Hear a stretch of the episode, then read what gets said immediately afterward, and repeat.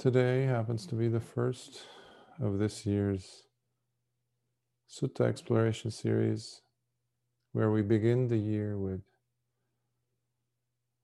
Punnovada Sutta from the Majjhima Nikaya, number 145. The advice to Venerable Punna.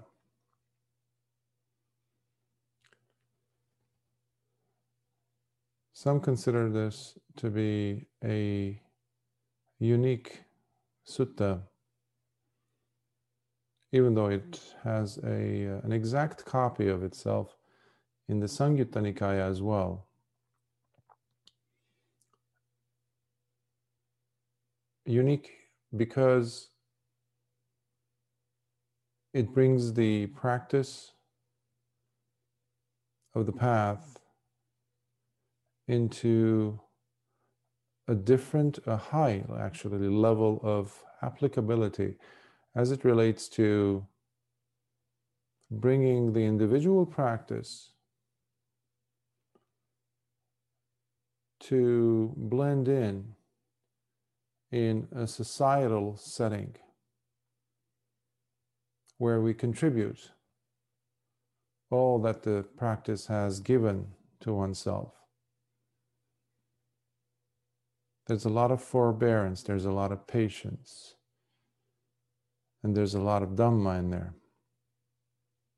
So, in the sutta, we come to meet the Venerable Punna, who comes to the Blessed One in search of a brief instruction, something that he could apply immediately so that he could dedicate himself to meditation practice as he goes into seclusion. The well, it is a carbon copy of the sutta that I mentioned in the Samyutta Nikaya. That is, uh, in case you would like to go and look at it, it's uh, the Samyutta Nikaya number 35.88. Some list it as 84, I don't know why a brief uh, introduction of uh, Venerable Punna's background uh, serves to highlight as to who we are going to be uh, discussing, their background. Venerable Punna, before he was a venerable, he his family was involved in import and export a type of business. So they were merchants. And once he reaches manhood, and in those days it was anywhere from 16 years of age up until, um, you know, the beginning part of it, of course, uh, 20, 25 years old. So one day he is on one of his journeys and he takes along with him his younger brother and he loads up his 500 ox carts full of material and merchandise and he goes off to um, in this case to Savatthi where Lord Buddha was. So in the commentaries we see um, both in the Majjhima Nikaya middle length discourses commentaries and the Samyutta Nikaya how um, at the end of his day, I'm not sure what you know which part of the day, but uh, he sees a lot of people carrying flowers, gifts, um, incense, and they are just like crowds of people walking in line, and they're very jubilant.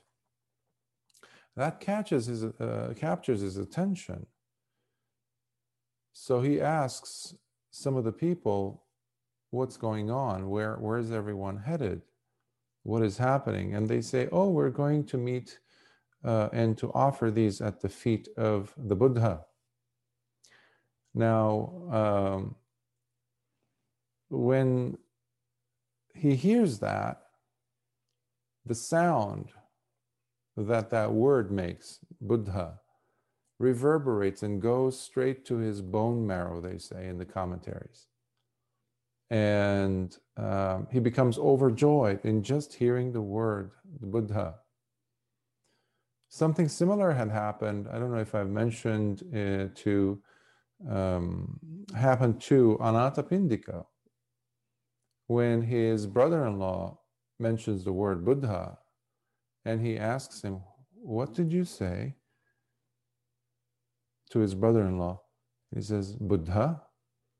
He asks him three times because it moves him so deeply because of his connection to the past, in his past, rather, to what the Buddha represented, and specifically uh, the connection with the Dhamma.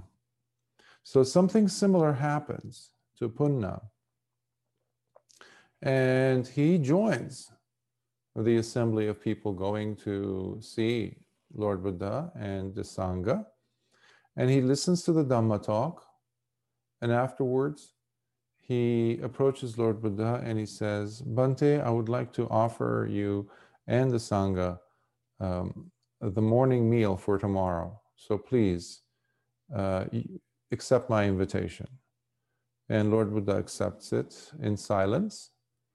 And uh, the next day, he goes with the Sangha to Punna's, um, wherever he was staying, and arranging all the food and, and everything else. After Lord Buddha gives a Dhamma talk and they leave, Punna goes immediately back uh, to his bookkeeper, his accountant or treasurer in those days, and he uh, closes his accounts in a sense from his side and he says these are the things that were sold in Savatthi this is the inventory. And uh, he signs off on it and he hands over the wealth that he possessed to his younger brother. And he heads off back to Savatthi's Jetavana and he asks for ordination. So he becomes ordained. He's still relatively young so um, and once he becomes ordained um, after he spent some time um, he receives the uh, upajjhayas. Upajjhaya is the person who gives the ordination the preceptor to the bhikkhu in this case. And once he received the uh, permission from his preceptor that he can leave because he wanted to go off and, and really dedicate himself to the practice as a bhikkhu. At that point is where the sutta begins, where he's approaching Lord Buddha and he says, Bhante, can I please get a brief teaching, brief Dhamma that I can immediately apply and gain the ben- uh, benefits of the practice? So, logistically, the sutta is divided into two parts. Um, one part is Lord Buddha giving instructions on how to reflect on the nature of suffering, how suffering comes about. And uh, it's done in such a pragmatic way as to uh, what I mean by that is how suffering comes to us. It just doesn't happen like it doesn't fall into our laps, as they say, but we have a contribution we make in order for us to inculcate and to bring into our lives, into our living experience, this thing called dukkha or suffering. And uh, which Lord Buddha brings it back to the delighting in or becoming exhilarated or excited by the object of the six sense doors, whether it's the sights, sounds, etc. So, secondly, we have, well, yeah, so the, secondly, we have the uh, Venerable uh, Punna being asked whether he is able to withstand abuse, whether it's verbal, whether it's psychological, even one might say, but definitely physical abuse. So, again, uh, from aggressors. Uh, so, um, because we see how Venerable Punna is planning on going back to his home country, Sunaparanta, where there is no Dhamma. And people are not nice there towards anyone practicing the Dhamma. So Lord Buddha wants to examine and see his the quality of his mind and how determined is Punna to go back and withstand these things. So as a wonderful, caring, compassionate teacher, he wants to make sure that before his student goes off, that he is based on good foundation. His understanding is based on a solid foundation of Dhamma. So, um, without further ado, let us begin. So, this is the Majjhima Nikaya number 145, Punnovada Sutta. I have personally heard this. At one time, the Blessed One was living in the monastery offered by Anathapindika at Jeta's Grove in the city of Savatthi. Then, when it was already evening, the Venerable Punna, having come out of his meditative seclusion, approached the Blessed One, paid his respect, and then sat to one side and said, Bhante, it would be good if the Blessed One would please teach me the Dhamma in brief. That way, once having listened to the words of the Tathagata, I will go and live alone, secluded and withdrawn, dedicate myself with zeal as I diligently practice with strong resolution and precision.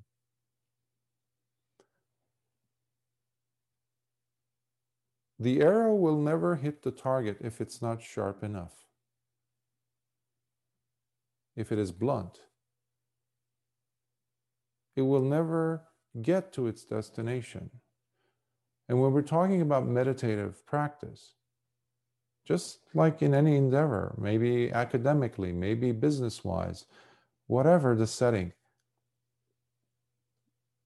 the intention has to be there and it has to be merged with the action, the de- deliberation, the dedication. All these factors have to come to that point the arrowhead.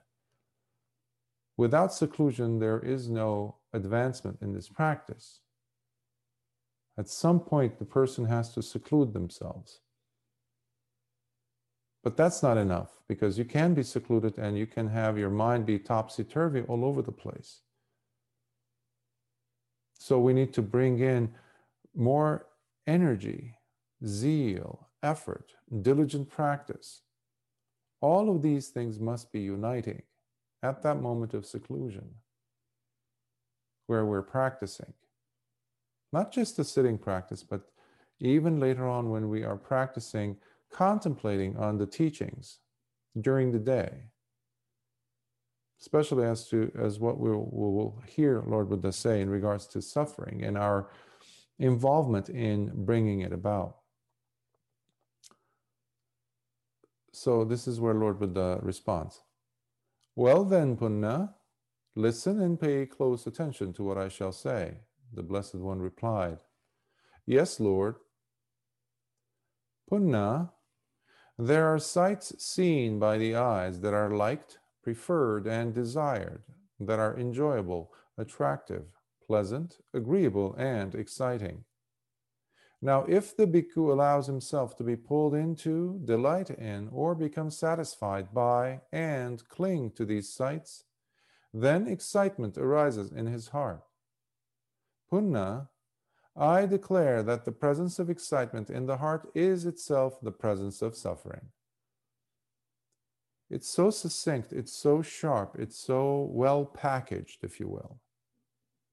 And we see you, you don't get into, let's say, paticca or dependent uh, origination, any philosophical um, um, uh, premises being laid out in a sense. It's very pragmatic. When you have delighted in, when you are cl- caught in the clutches of the six sense doors, that's it there's going to be suffering sooner or later. That's what the statement is saying. Similarly, there are sounds heard by the ears that are liked, preferred, and desired, that are enjoyable, attractive, pleasant, agreeable, and exciting. Now, if the bhikkhu allows himself to be pulled into, delight in, or become satisfied by, and cling to these sounds, then excitement arises in his heart. Punna, I declare that the presence of excitement in the heart is itself the presence of suffering. So now we're hearing it about in relation to sounds.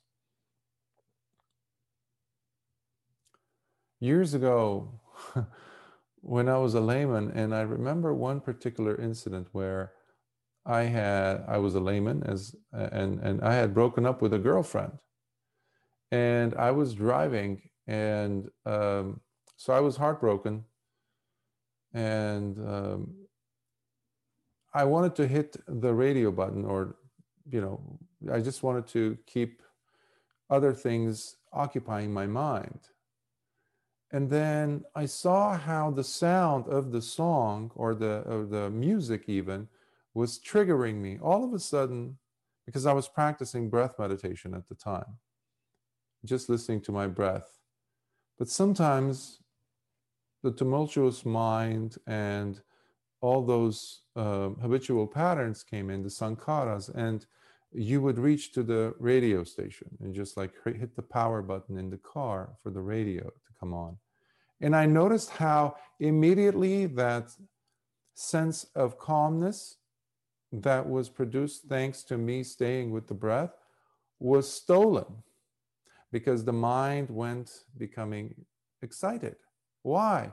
Because the sound of the song or the music was similar to the ones that I used to listen to while I was in that relationship.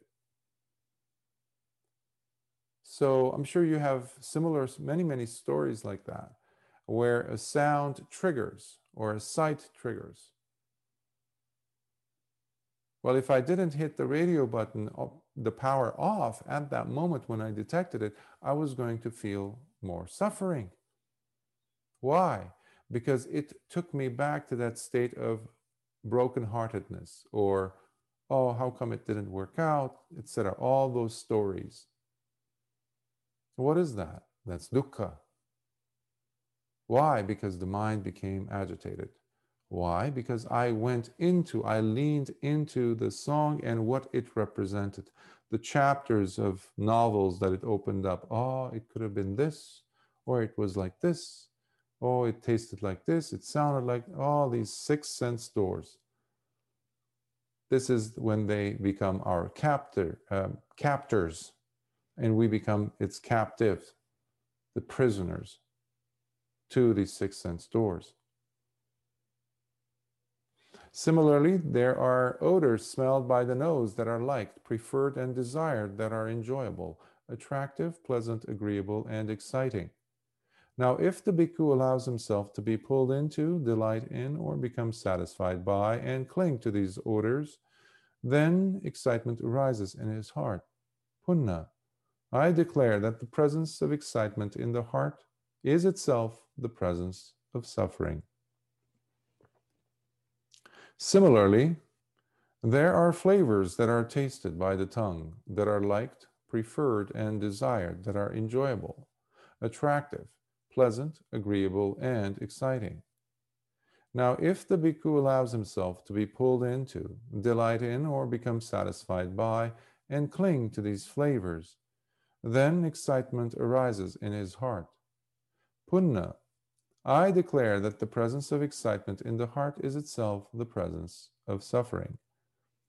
Now, sometimes we forget that the mind or the brain itself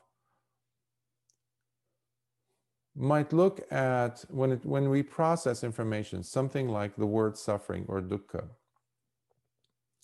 many times we have an image of suffering suffering could be experiencing an animal being butchered or a child in Africa starving somewhere in the desert. That's suffering. But it doesn't necessarily have to be such a severe level of suffering. So, suffering comes at a spectrum, with a spectrum of levels, gradient basically, where it can have so many nuances to it. It is when the meditator or the practitioner neglects to consider that there are subtle, subtle, subtle, finer levels of suffering that get to be added up. And then the person, all of a sudden, at the end of the week or when least expected, they feel themselves collapsing, falling behind on their practice or falling off of their practice, becoming agitated, becoming angry, being upset, or having a long stint, long duration of time where they are no longer mindful. Well, why? Because there was one suffering, a drop of it, a small drop. And then there was another. Then there was another, which was, they were neglected basically. Why? Because part of the brain says, well, this is not suffering. It's not that important. It's not that heavy.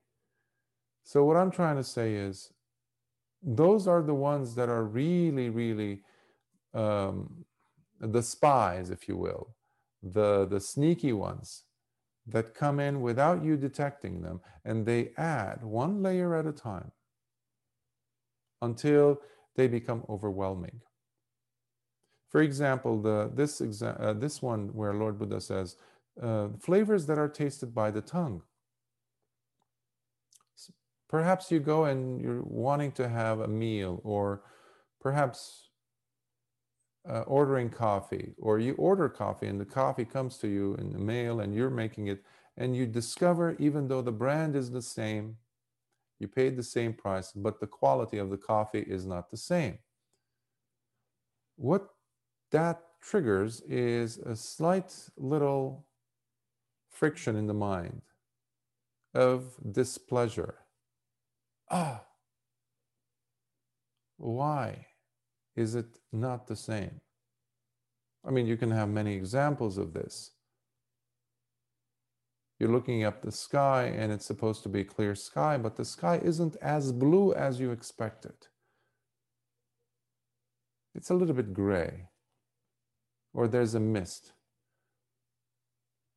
So, if you're following the logic, you can also see that there is a, a, a mechanism of comparing and contrasting. That is what Lord Buddha says, uh, what calls conceit or mana. Better than, equal to, and less than. Those three levels of comparing and contrasting, which cause us to grasp onto things. Like that person who says, Oh, I want the same quality coffee for the price that I paid. Or I came all this way to have this meal and the chef is different now and the meal is no longer the same. So that happened to me once at a Thai restaurant in Los Angeles, where I there was this Thai restaurant that I used to like to go to, and I would I would know the the servers, etc. And one day, you know, when I ordered the meal, I tasted it. it the meal that I was my favorite at the time tasted different and i and the person came by the server and he's asking how was it how am i enjoying the meal etc and i said something's different about the meal. It's not the same. It doesn't have the same spices and all. He says oh i'm sorry. I forgot to mention we have a new chef.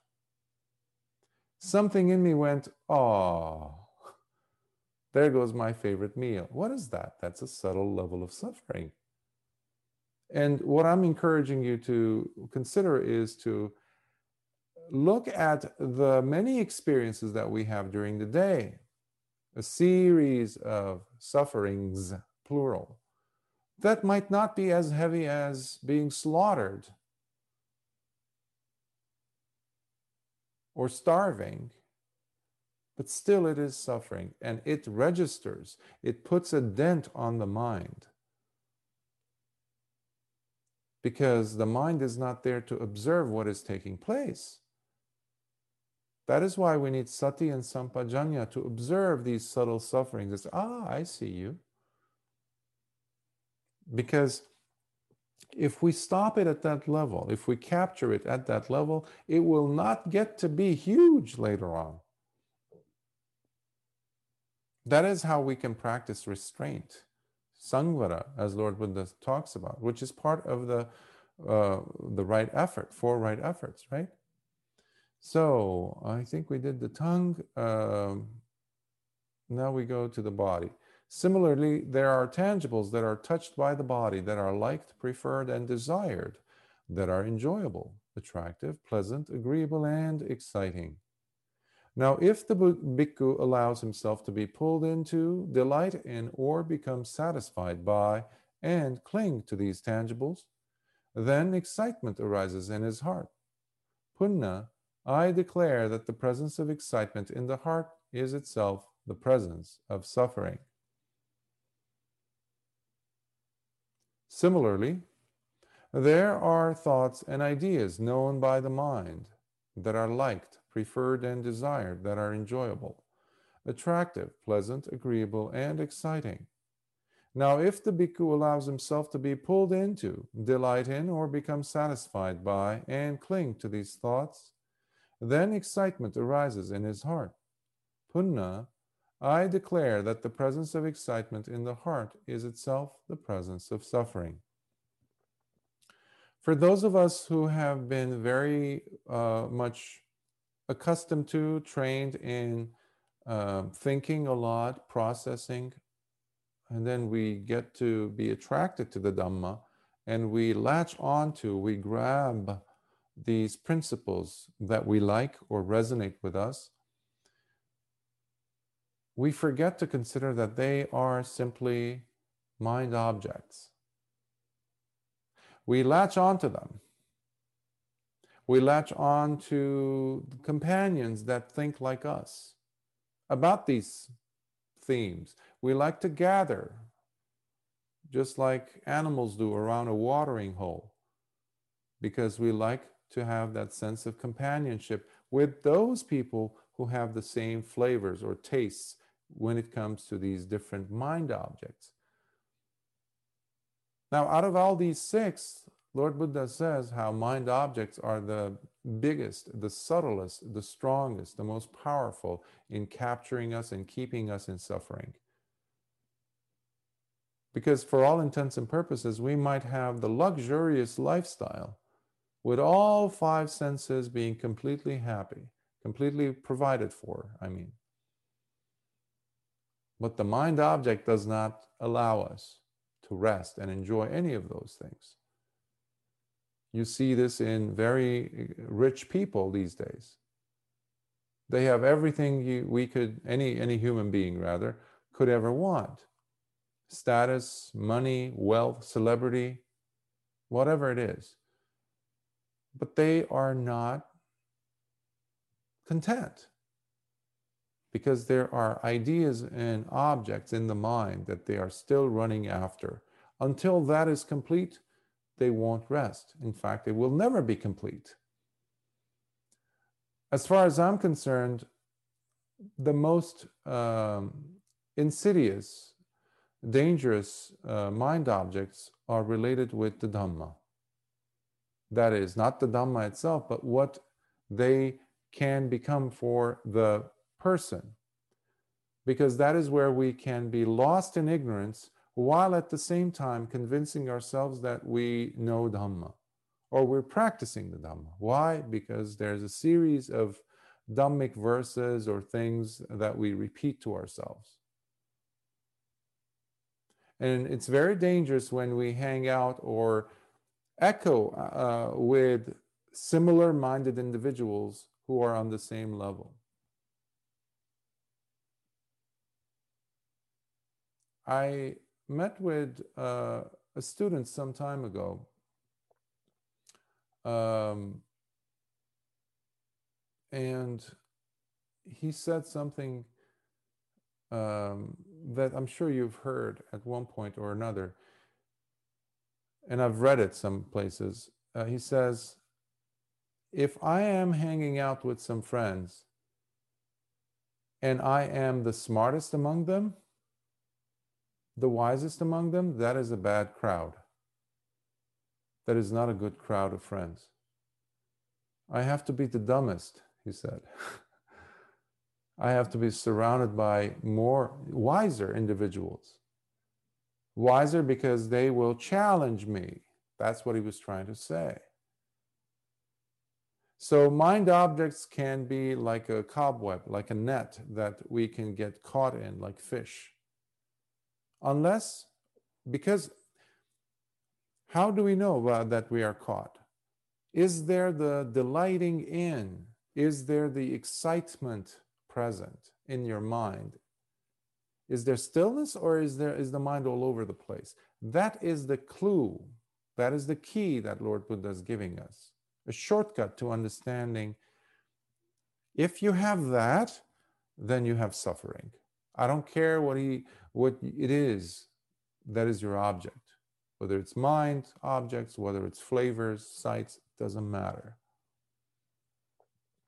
So in essence, Lord Buddha is saying the puthujjana or the uneducated, uh, uneducated in, in, in, terms of the Dhamma in practice, uh, a person who's not ex- experienced insights nor is willing to even go that route, a puthujjana, is a person who is locked on, lost in following the six sense um, doors, the objects, and being delighted in, which is in Pali nandi. Uh, nandi, uh, another form of, of the word excitement. Whether it's uh, experienced through the eyes, ears, nose, tongue, body, um, and, and the mind. This is what attachment is all about the identification with the sense, sense object. And somebody might say, well, are you saying we need to become desensitized, new, uh, uh, completely uh, oblivious or, or uncaring of what these six senses are giving us? No. Are we disengaged from them? Are we unengaged from them? Basically, is the person at some level of impassivity, of, of becoming completely dull in their perception of things? Is that what the Dhamma is saying? No. That would be non Buddhist, in fact. This is not about becoming apathetic. This is about becoming empathetic, but keeping the arrowhead sharp enough for it to continue and do its task, its work, the mind to do its work. That is the Dhamma, not something contrary to it, like uh, becoming indifferent, for example. Because you still have today people who think that even upekkha is the same as being so neutral where it actually is in the domain of indifference. That's not upekkha. You're very much engaged, but you are not pulled into whatever these sixes, uh, six senses are giving you. Uh, and here's where Lord Buddha gives us the, uh, as being the perfect uh, uh, uh, physician, he's, he's giving us the cure. That was the disease. So there's a, we, we are seeing in essence the uh, we just saw the first and so, second noble truths. There is suffering and what is the cause of suffering? So now we are seeing seeing the other two of the four noble truths even though he's not per se highlighting it as these are the four noble truths or the eightfold path noble eightfold path but you see it all throughout. So here's where the switch happens. But punna there are sights seen by the eyes that are liked, preferred, and desired, that are enjoyable, attractive, pleasant, agreeable, and exciting. Now, if the bhikkhu does not allow himself to be pulled into, nor delight in, nor become satisfied by, or cling to these sights, then excitement does not arise in his heart. Punna I declare that the vanishing of excitement in the heart is itself the vanishing of, of suffering, the ending of suffering. So, a wise person is not dull witted, they're not oblivious to if something is attractive or if something is agreeable or pleasant. They don't walk around with their eyes closed. That's what some, some people understand when we talk about restraint. No, you're aware of your surroundings, you're aware of even the mind objects, the thoughts that come, even the nasty thoughts, the thoughts that come in and mess up your peacefulness of state of mind. In the Anguttara Nikaya, Lord Buddha, I think it's in the book of sixes, where Lord, Lord Buddha says, uh, a bhikkhu or a person, should, one shouldn't think about this only being directed to bhikkhus, of course. This is for all of us, practitioners. He says that the person has so much tolerance and patience even towards the thoughts. I found that very interesting. What do you mean, the thoughts? How can I tolerate the thoughts? Well, have you ever sat in meditation and the hindrances came up? Yeah. That's a thought. But especially when um, I see it more as those habitual patterns of thoughts that every once in a while come, either from your past or uh, worst case scenarios, uh, thoughts, things that really are disruptive they attack you when you least expect and you're in such a beautiful state of mind and they come. Now if you don't have patience and tolerance that interaction that that uh, that might trigger there to be ill will aversion towards what? Towards the thought. Go away. So practitioner is someone who is able to even tolerate that so it's not just, therefore, the, the agreeable things that we are observing, it's also the disagreeable things because they have been caught by the sixth sense doors. So a practitioner, in this case, Lord Buddha's talking about the bhikkhu because punna is a bhikkhu. Um, and every time, by the way, you hear in a sutta Lord Buddha talking about a bhikkhu is supposed to do this or that, you know for sure that he's talking, he's addressing bhikkhus. So, but it's not uh, that the message is only for bhikkhus. No. Lord Buddha was very careful who his audience was at all times. So he would address it. Uh, but sometimes you also had householders. He would still talk about uh, it, it in the tone of, of a bhikkhu. Why? Because the bhikkhus are still there, and everyone else could actually benefit from that teaching. So the excitement is the thing which is not being led to arise in the person. That is the thing. The person is very well aware whether it's something agreeable or disgusting, for example.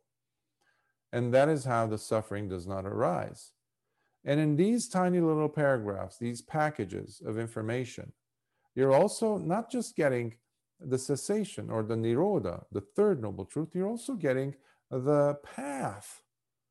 Because Lord Buddha is saying, because the person is not leaning into, does not cling to the thing, he's talking about right effort. He's talking about the Noble Eightfold Path, in essence. Similarly, there are sounds heard by the ears that are liked, preferred, and desired, that are enjoyable, attractive, pleasant, agreeable, and exciting. Now, if the bhikkhu does not allow himself to be pulled into, nor delight in, nor become satisfied by, or cling to these sounds, then excitement does not arise in his heart. Punna, I declare that the vanishing of excitement in the heart is itself the vanishing of suffering. So basically, what we only have to do is get rid of the excitement and we get rid of suffering. Now, in our culture, we are taught from a very young age that excitement is good. We have to go after excitement. You have entire cities dedicated, entire countries dedicated to excitement.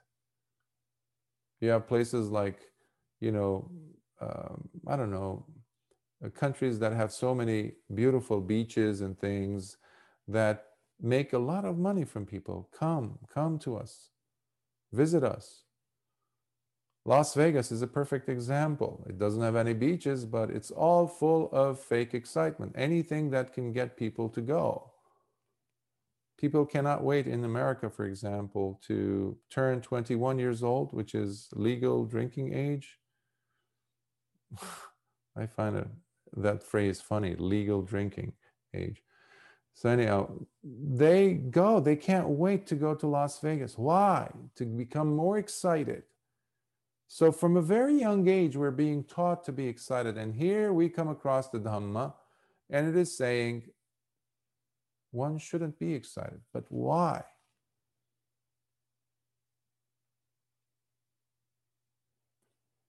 Is there suffering?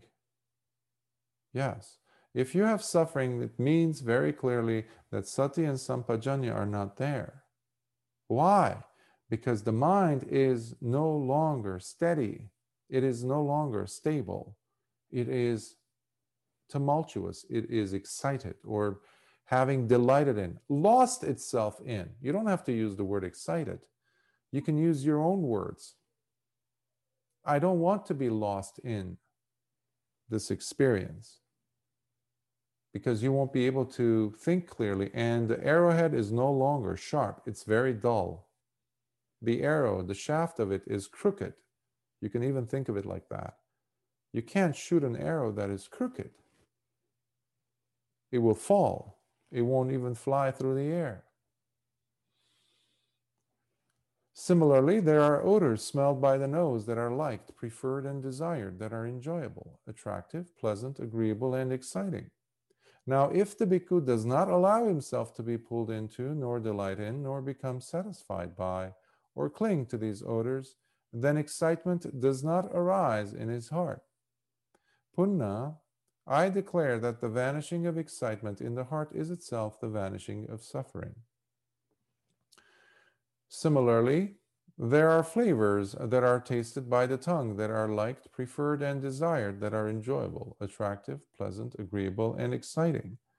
Now, if the bhikkhu does not allow himself to be pulled into, nor delight in, nor become satisfied by, or cling to these flavors, then excitement does not arise in his heart. Punna, I declare that the vanishing of excitement in the heart is itself the vanishing of suffering. Similarly, there are tangibles that are touched by the body, that are liked, preferred, and desired, that are enjoyable, attractive, pleasant, agreeable, and exciting. Now, if the bhikkhu does not allow himself to be pulled into, nor delight in, nor become satisfied by, or cling to these tangibles, then excitement does not arise in his heart. Punna, I declare that the vanishing of excitement in the heart is itself the vanishing of suffering. And here at last, Similarly, there are thoughts and ideas known by the mind that are liked, preferred, and desired, that are enjoyable, attractive, pleasant, agreeable, and exciting. Now, if the bhikkhu does not allow himself to be pulled into, nor delight in, nor become satisfied by, or cling to these thoughts, then excitement does not arise in his heart. Punna, I declare that the vanishing of excitement in the heart is itself the vanishing of suffering. So we just received a brief exposition of the Four Noble Truths, where the excitement is that is being um, presented here again and again, or the delight is nothing more is nothing other than the uh, presence of craving or tanha. It is because of tanha that we have become, uh, you know, uh, we, we become one and the same with the aggregates. That's when they become they they are called the grasping aggregates. And here, as I was mentioning, uh, we saw the two noble truths the truth of uh, suffering or dukkha uh, satcha, and then we also saw samudaya satcha, which is the cause of suffering, the origin, the arising, the thing that causes the arising of suffering. And then we also saw how Lord Buddha presented the cessation of suffering, Nirodha Satya. And then finally, the Magga Satya, which is the path, uh, truth, the noble truth of the path, which comes about when the person has relinquished the excitement, the excitement about or the delight in whatever it was coming in. And if you recall from the Anapanasati Sutta that we covered a few, um, I think, well, the last time, the last two uh, sutta explorations, we saw that the very last tetrad, the four, you know, it came with 16, the last four were, uh, and especially the very last one, Patinisagga Nupassi Assasisamiti Sikkati, by um, uh, contemplating giving up or relinquishment, I shall breathe in.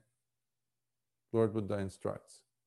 And patinisagganupassi passasisamiti sikkati. By breathing out, I shall also contemplate relinquishment and giving up.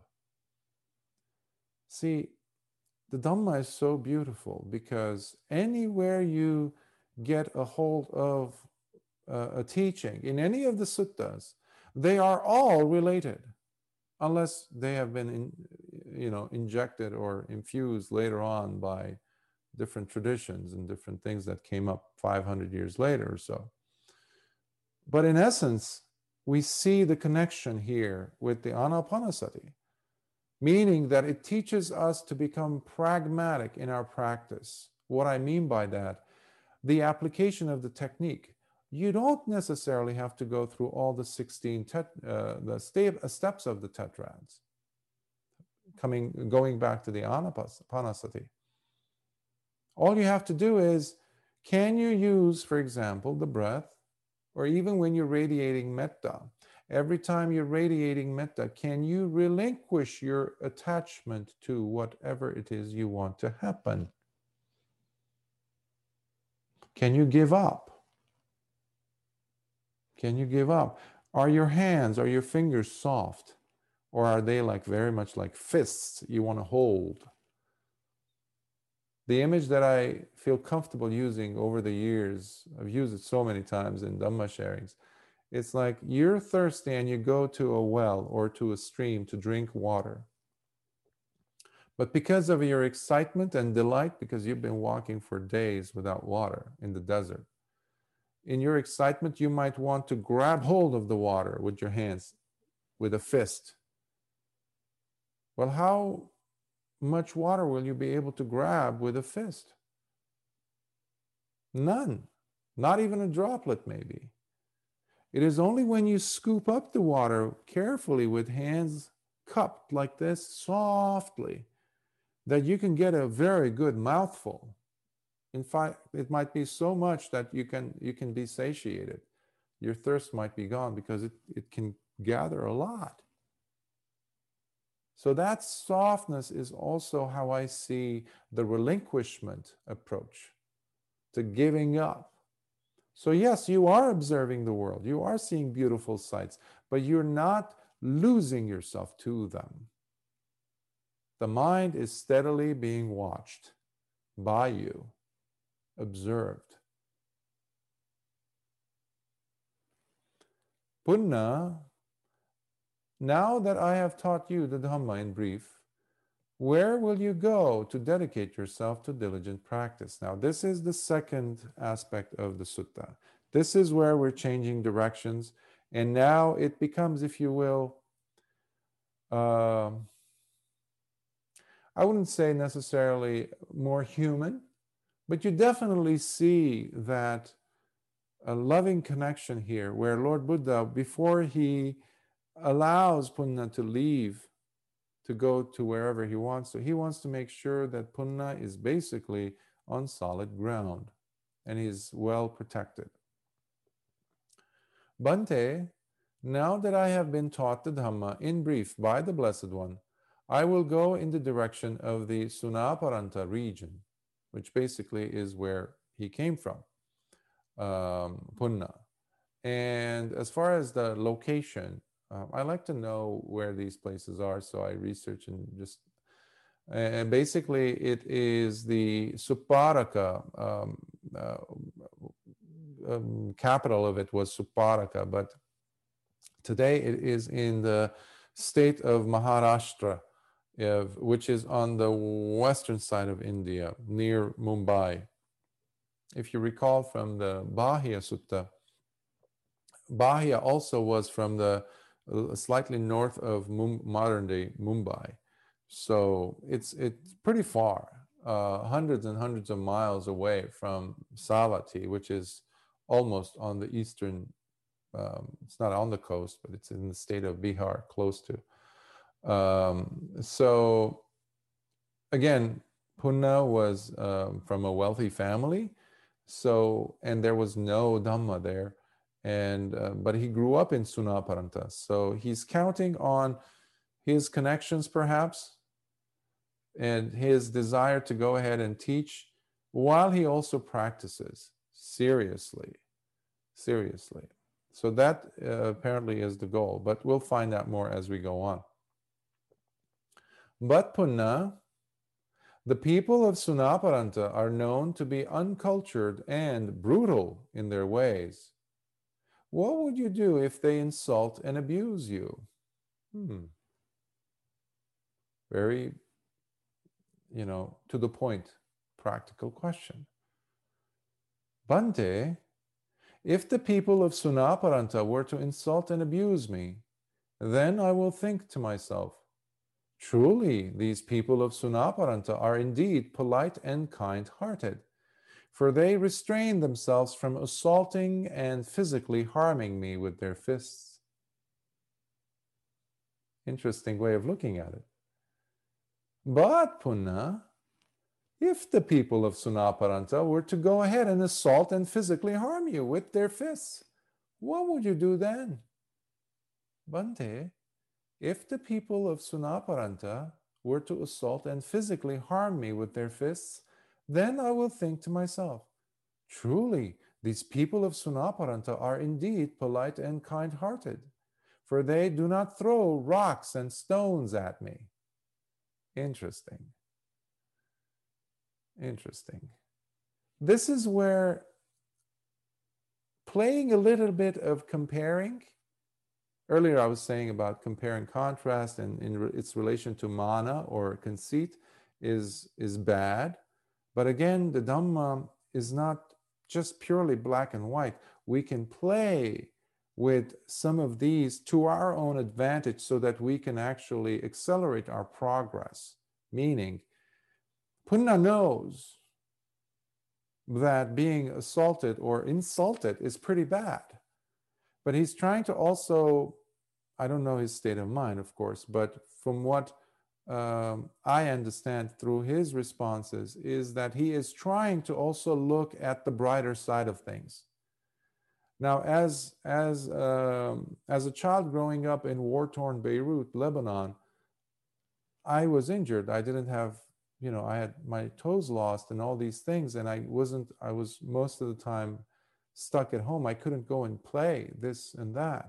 So I was very much isolated for a portion of my life as a child. And I would complain to my father. And I remember one particular incident when I was crying to him as eight years old. I was only eight years old. And I was complaining. And my dad looked at me with his understanding gaze and he said, Do you know so and so, the grocer's daughter? And she was about six, eight years older than me.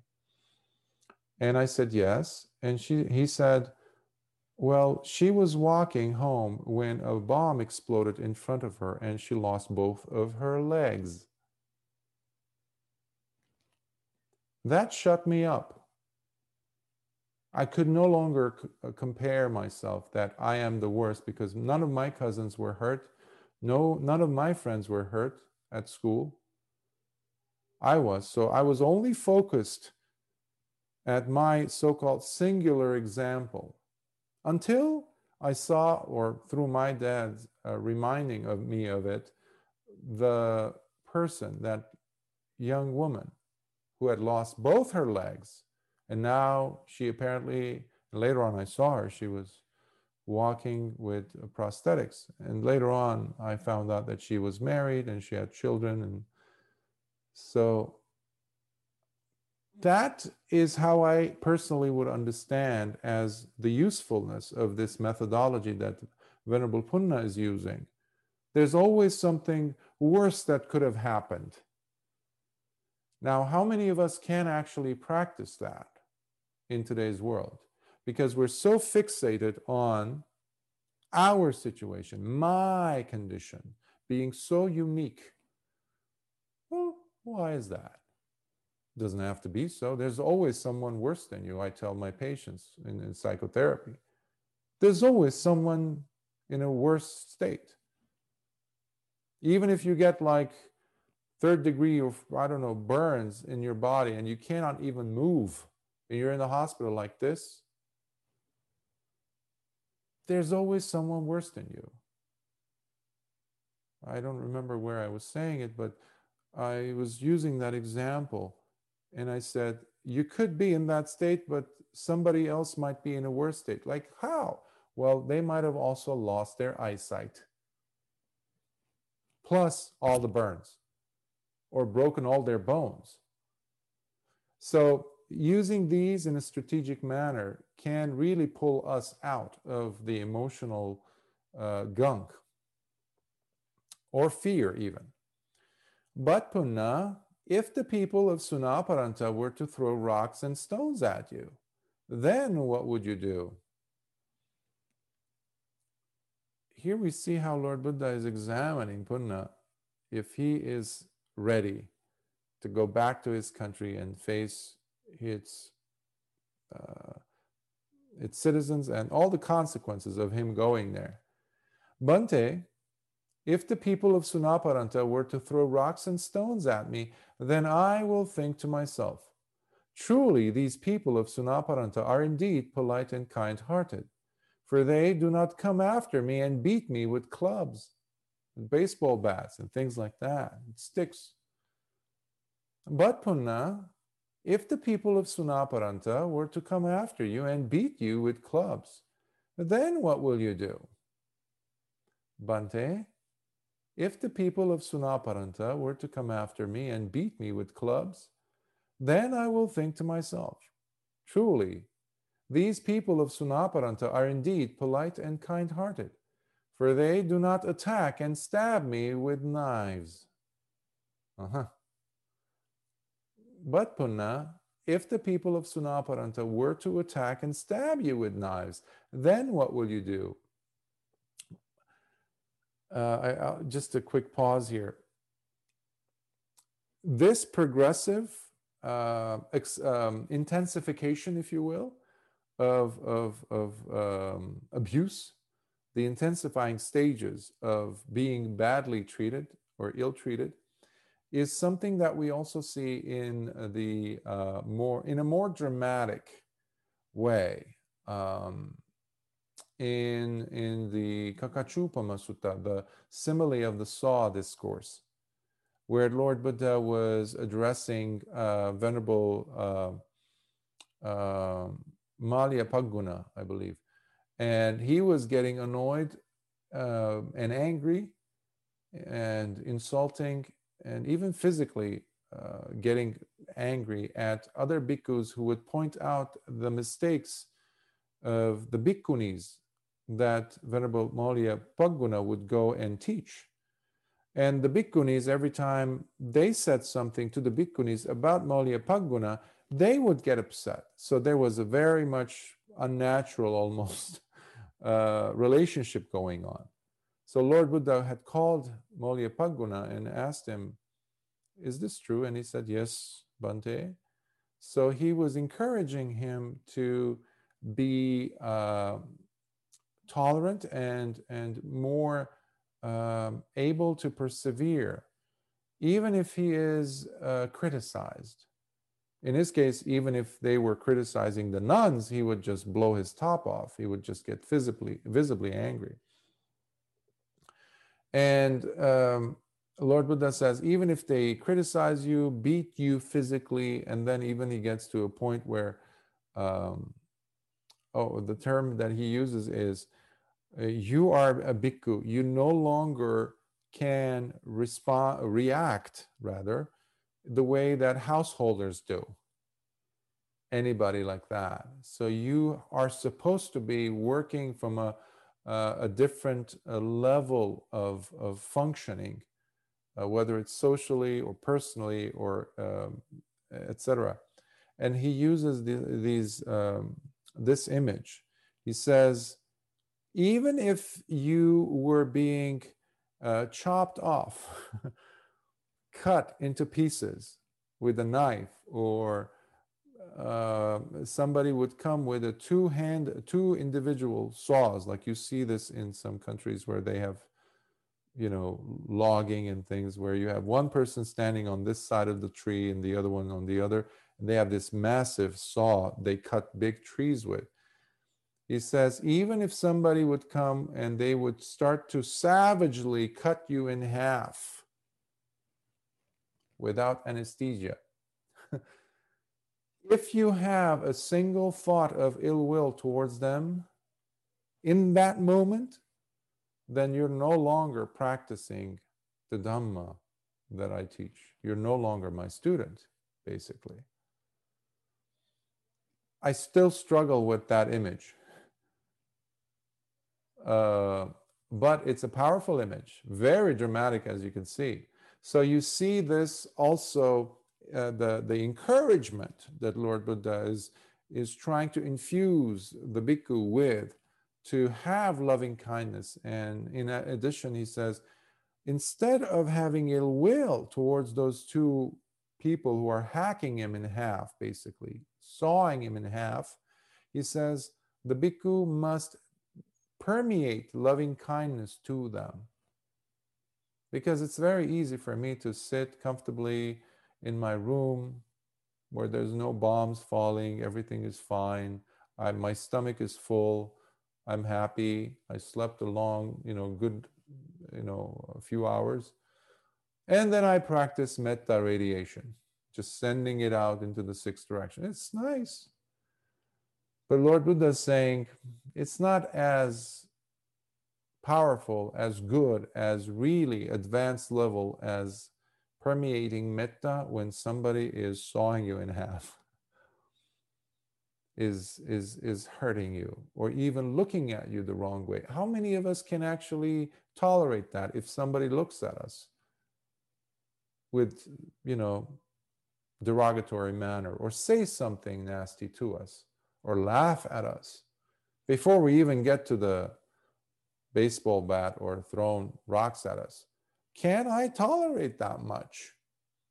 Many of us get so insulted when someone even sends us an email where they say nice things, but in one sentence in the paragraph, we hear, we see something like, oh, they're trying to pinch us. Ooh, I have to respond back. Let me concoct a different response, and but still I will put two things, two sharp knives at them. We've all been there. So the loving kindness has to come from a place of real appreciation of life, life that is happening to us. And that is impossible to happen unless there is mindfulness and diligence in persevering with whatever the conditions that are in front of us are trying to do. Because every single one of the six doors are open and they're coming at us to shake us. And that is the mindful, and that is the approach of a meditator, how it's supposed to be and in spite of all those conditions to go ahead and practice your object of meditation i don't care if it's uh, breath meditation can you stay with it while you're also open to whatever's happening around you So, and this is so Lord Buddha asked, uh, but Punna, if the people of Paranta were to attack and stab you with knives, then what will you do? And this is Punna's response. Bhante, if the people of Sunaparanta were to attack and stab me with knives, then I will think to myself, Truly, these people of Sunaparanta are indeed polite and kind hearted, for they have not taken my life with sharp weapons. And you know what Lord Buddha is going to ask now. But Punna, if the people of Sunaparanta do go ahead and take your life with their sharp weapons, then what would you do? Bhante, if the people of Sunaparanta were to take my life, then I will think to myself, truly, there have been disciples of the Blessed One who have sought to take their own life by the blameless use of the knife, in order to put an end to being stifled and disgusted with this body and the hampering they feel with life itself. But here, blessed Lord, I would be gaining such an end for myself with the knife at the hands of the people of Sunaparanta without having sought or asked for it. Basically, he's saying they would be doing me a favor and all free of charge.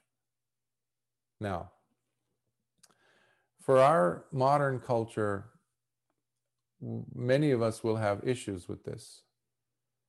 Uh, so is the sutta promoting uh, uh, suicide or something like that? Not necessarily.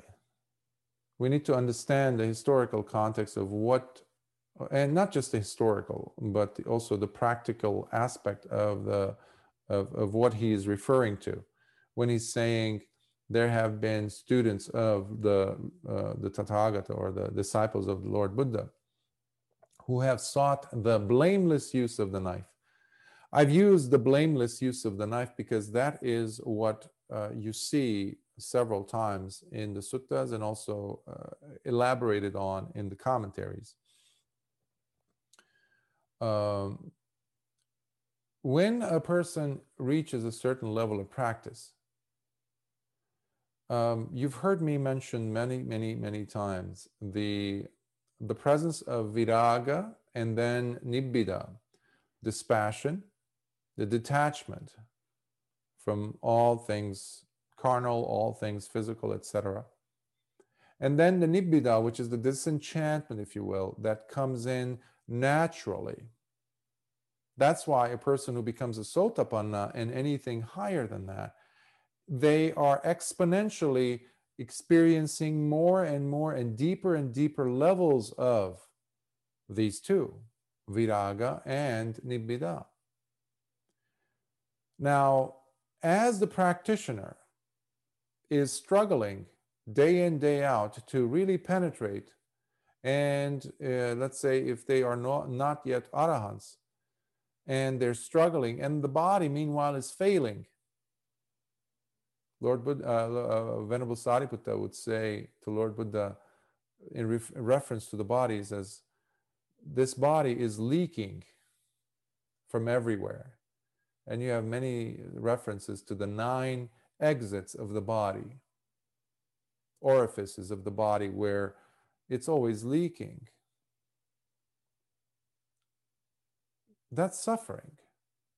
For a person who's no longer attached to this life, who are just working on themselves to attain that level.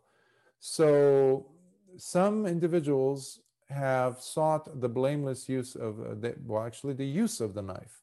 It becomes blameless when the person, by the way, uh, when the person has reached a, a, level where the three defilements are either completely gone, meaning they are an arahant already, or uh, on the verge of being an arahant, and the, the term in the sutta in Pali is actually, if we translate it, um, just transliteration of it rather, it's like hiring an assassin. That's would be that that would be one way of translating, and many translators into English that's what they've used. So I prefer to use the blameless use of the knife. Um, now, again, the encouragement, if the person is really going to go ahead with it, it's always important to know that the person has become, at the very least, uh, uh, an anagami. um, this is my own understanding. Some might disagree because there have been Western bhikkhus, up until recently even, um, who have used the knife. Um, there was one, uh, I forgot his name, even though he's very uh, well known among some Western bhikkhus, um, who um, committed suicide. Uh, this was in the 40s or 50s, somewhere like that. Um, I forget his name, if, Nyanavira, I think, uh, Bhante Nyanavira. And he used the knife, but in his letters later on, people said, well, he was at least a, a sotapanna or something like that. Well, you never come across any sotapannas in the suttas who have actually done that, even lay people. Now, I'm not going to be judging the, uh, the late Venerable, but it is important for us to really know uh, what it is um, and um, the practice has to be still persevering in our hearts. A few lines earlier, we saw how Lord Buddha is trying to see what would Punna do if people came at him. So if no one's coming at you and your practice is in a stalemate and you're not wanting to progress in your practice and you want a quick exit, there's a problem. So our effort has to be, um, is you know, as as a bhikkhu, I can say this, uh, has to be to realize the fulfillment of this path, which means full arahantship. And I've dealt with with this issue with even in the, in the capacity of a psychotherapist in the past, where individuals are very eager to end it because they're in so much suffering. I try to remove them from the living situations where they're in. Now we're all living in very um, difficult world. No one can argue that. And it seems like the the the the noose or the the tightness is getting tighter and tighter. The level of control that we're being subjected to, etc so the person who is gravitating or dwelling or thinking, pondering of harming themselves has forgotten the other aspects that they possess still. What I mean by that is, I'll give you examples of, of, of things that I've said to people um, to bring up a sense of urgency, but in the more uh, wholesome direction. Most of us can speak, you know, at least one language. We have some education. Some of us have uh, advanced degrees. There are places on the planet that don't have education. Children, entire communities are illiterate. Who, well, we have a body. We can lift a few buckets of water. We can walk. We can carry water to and from a well to, uh, let's say, a village. Basically, what I'm saying is, despite the fact that a person might uh, reach a point where they find no use for them, that doesn't mean that the world does not find usefulness in them. And that will completely change the mindset, the worldview of this person who has become hopeless. So, this is not what we're talking about here such a practitioner is not hopeless. The Dhamma does not make a person hopeless when it comes to the practice. You might be, of course, hopeless towards the world, etc., but that is not why the bhikkhus uh, are, are using the blameless use. Blameless because they no longer are going to be taking on the burden of karma of that action. Especially as an arahant. And there were so many procedures. You would have other fellow bhikkhus going and visiting, talking them out of it, trying to. And you have one incident where Venerable Ananda and Venerable Sariputta go to, uh, I forgot which Venerable it was. He was staying in a cave and he was very old and he was very sick, but he was an arahant. And uh, he's trying to use the knife and uh, Venerable Sariputta and Venerable Ananda trying to convince him not to. But he's so sick, and he, he, he says, Friends, I will be using it blamelessly. Don't worry about me. I'm okay. I'm an, you know, he's not saying I'm an arahant, but but they don't they they also want to help him but they can't interfere so they go back meanwhile he does use the knife and they find out and they reach again Lord Buddha and Venerable Sariputta says, Bhante, he used a knife. You know, he's kind of like disappointed and sad that he lost a, a friend in the holy life, companion. And Lord Buddha turns to Sariputta and says, Sariputta, didn't the Venerable so and so, I forget his name, but uh, Lord Buddha didn't forget his name, of course, in the sutta. But he says, Didn't he say to you that he's going to be using it blamelessly? He died without any asavas, no kileshas. He used it blamelessly. He was an arahant. That's where the candle gets extinguished. So there are elements, but sometimes some people might become too eager that they've reached that stage, and that is very wrong. And then they start to influence other generations to come. And now they are going to be relying on these bhikkhus who have used the knife blamefully. So we have to not over exaggerate our levels of attainment if there are attainments to begin with. So there's a tremendous role that we have to play in the sense of responsibility towards the sasana. So it's not just a solitary path. My words, my behavior has to reflect proper dhamma. So that is why I um, I wanted to say those words. So it takes a lot to reach this stage. Um, I can just imagine that's where I'm coming from.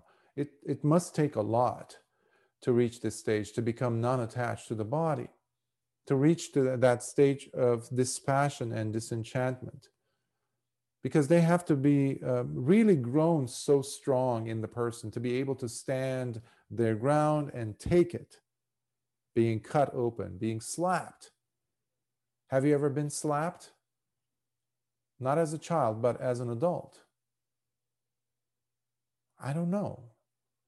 Just imagining that before we get to people coming at us with, with sticks and knives. So sometimes it's good to play these games with your mind like, how would my reaction be? And watch your heart. Is it getting excited? Is, it your, is your mind getting tumultuous? Just visualizing a tiny little bit of that. Or will you tear up the chains and try to strangle the person and kill the person? It's interesting to do these personal, tiny little, and no one needs to know about them except you. Just to visualize what were your what would your responses be, or would they just be pure reactionary? Just questions. And then he says, This is what I would do, blessed Lord. This indeed is what I would think, O blessed one. Excellent punna. Very good punna. By possessing such self restraint while being supported by the quiet contentment of the heart, you are now able to go to Sunaparanta. Now, Punna, you may do what you think is appropriate. So, Lord Buddha was also watching the mind, scanning, observing the quality of Punna's mind to see if it, these were just words or he truly believed he felt it viscerally and he was determined. And we see that Lord Buddha approves Then the Venerable Punna, being delighted in hearing the words of the Blessed One, got up from his seat, paid his respect to the Blessed One, and after circumambulating the Blessed One by keeping him to his right, he left. Uh, to his right, he left. Uh, later, having put his dwelling in order and taking his alms bowl and outer robe, the Venerable Punna left in the direction of the Sunaparanta region. And after having wandered by stages, eventually he reached the city. Wanting to establish himself in Sunaparanta, the Venerable Punna decided to spend the rains retreat there, the Vassa, during which time he was able to gather around him a large community of 500 white robed male lay disciples and 500 white robed female lay disciples, supporting and anchoring them in the Dhamma. Meanwhile, he himself realized the three knowledges. And some time later, the Venerable Punna attained final Nibbana. Uh, the commentaries say that Venerable Punna attained arahantship during that vassa, either at the end or during it. So he was only able to complete one vassa in Sunaparanta. And uh, but he was able to um, bring to him 500 upasakas and 500 upasikas, which says a lot. And he was a solo, like he was functioning solo. He, there was no other, uh, we don't have any record of any other bhikkhu being there. So he must have done good, especially because during that vassa, he also was able to attain arahantship. We know then that he had the right drive to go to the Lord Buddha to get the brief instruction. Interestingly enough, in the book of the ones in the Anguttara Nikaya, the numerical discourses, we have um, four suttas, but one specific, um, um, actually sections. In the, um, they're not each of them can be considered a sutta, but basically, Lord Buddha lists the foremost foremost bhikkhus. He also has one for foremost bhikkhunis, foremost upasakas, and foremost upasikas. But there's a category of 80 bhikkhus, a list of 80 bhikkhus who were number one in one thing, in addition to other things, but they were number one, declared by Lord Buddha. So even though uh, Punna was not listed there, um, he is still recognized in other suttas, and especially the commentaries point this out, how Lord Buddha recognized Punna for his perseverance, uh, for um, enduring perseverance, um, adhivasana khanti, it's called, and for his diligence in his duties as well as his sila, his virtue. So um, and I have a reference here. Um, well, the quote I have here. Uh, the Buddha praises Punna um, by saying, Endowed with such discipline and stillness, you will be able to dwell in the country called Sunaparanta. So, enduring perseverance is so important. And that is the thing which I also encourage all of us in this very, I would say, crazy time period we're living through especially as we're starting the new calendar year. In essence, it doesn't make a difference. It's just another day. We all know that. But it can prepare the mind with bringing up a certain attitude from us because the world is going to be the way it is, the way it will unfold. It's not in our hands as such. But our reaction, let that be our response, coming from a place of enduring perseverance because it is your journey, nobody else's, as far as you're concerned. Just like it was Punna's, Venerable Punna's journey. Then many bhikkhus went and approached the Blessed One, and after paying their respects, sat, uh, sat to one side and said, Bhante, the clansman Punna, who was instructed by the Blessed One on the Dhamma in brief, has died. What is his destination? Where is he now reborn? because it was so uh, recent, these bhikkhus apparently they were also present when Punna had gone to receive the brief instruction from Lord Buddha. So it's really fresh in memory. They said, Bhante, that monk Punna who left to Sunaparanta, who came to you asking for the instructions. So it's that's another way we know that it was very recent. Uh, and the clansman also indicates um, um, that he was very young. So he was in his early 20s. Uh, the term is uh, kulaputta, clansman. You won't say that to a person who's middle aged or who's who's been advanced in, in his vassas, in his many years of retreat uh, rains. So, a uh, very short time after he came to, he went to Sunaparanta, he must have died.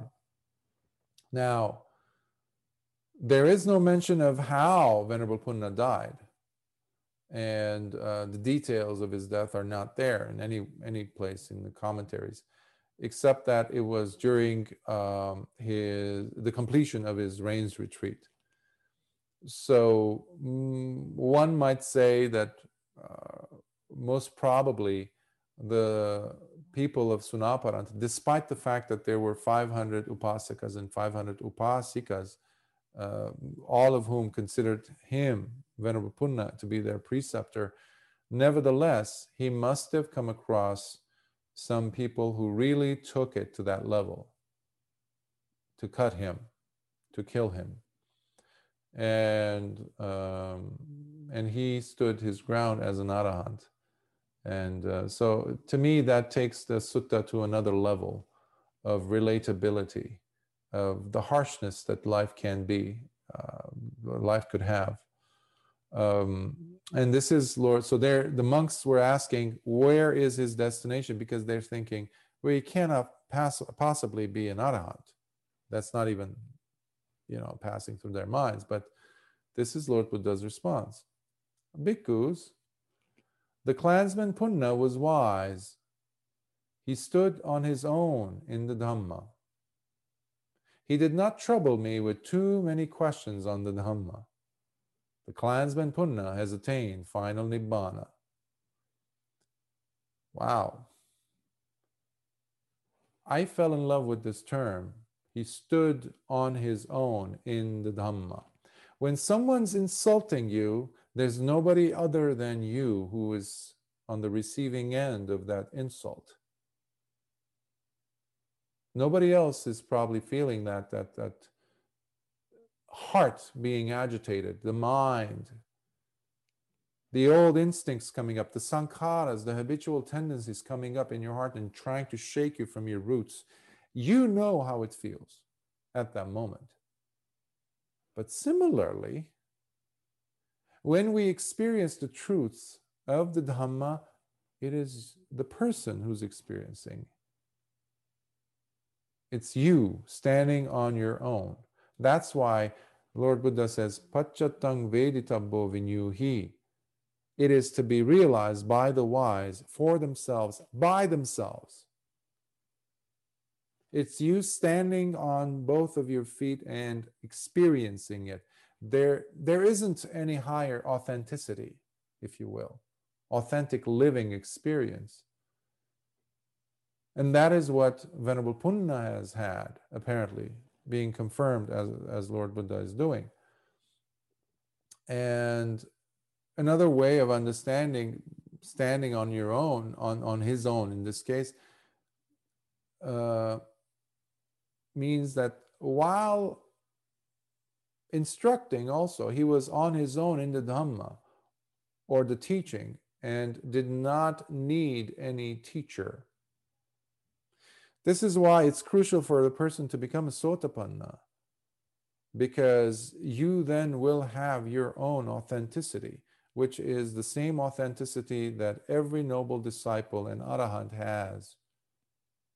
You are at that level of confirmation, of assuredness. And uh, there's a special feature uh, that uh, describes this being on your own, standing on your own specifically. And uh, this is a, a, a feature or characteristic that is seen in the person who has entered the stream of the Dhamma. That's why the person has to be at least a stream winner. In Pali is Sotapatti Phala Sacchikiriya, um, which is you relying on you, the authenticity of not what you think, but you will know. That is why oh, I, I always try to tell people, and this we get from the suttas, of course, um, that you don't need anybody's confirmation. If you've tasted the Dhamma, you know it. This is not a mental conjuring. You're not creating something that it isn't there. This is not coming from your sankharas. It breaks you off from anything that is past. That's why we have the three things that are being dropped, the three sangyojanas. Sakkaya Ditthi is number one. That personality uh, identification is like melted candle, just melting away.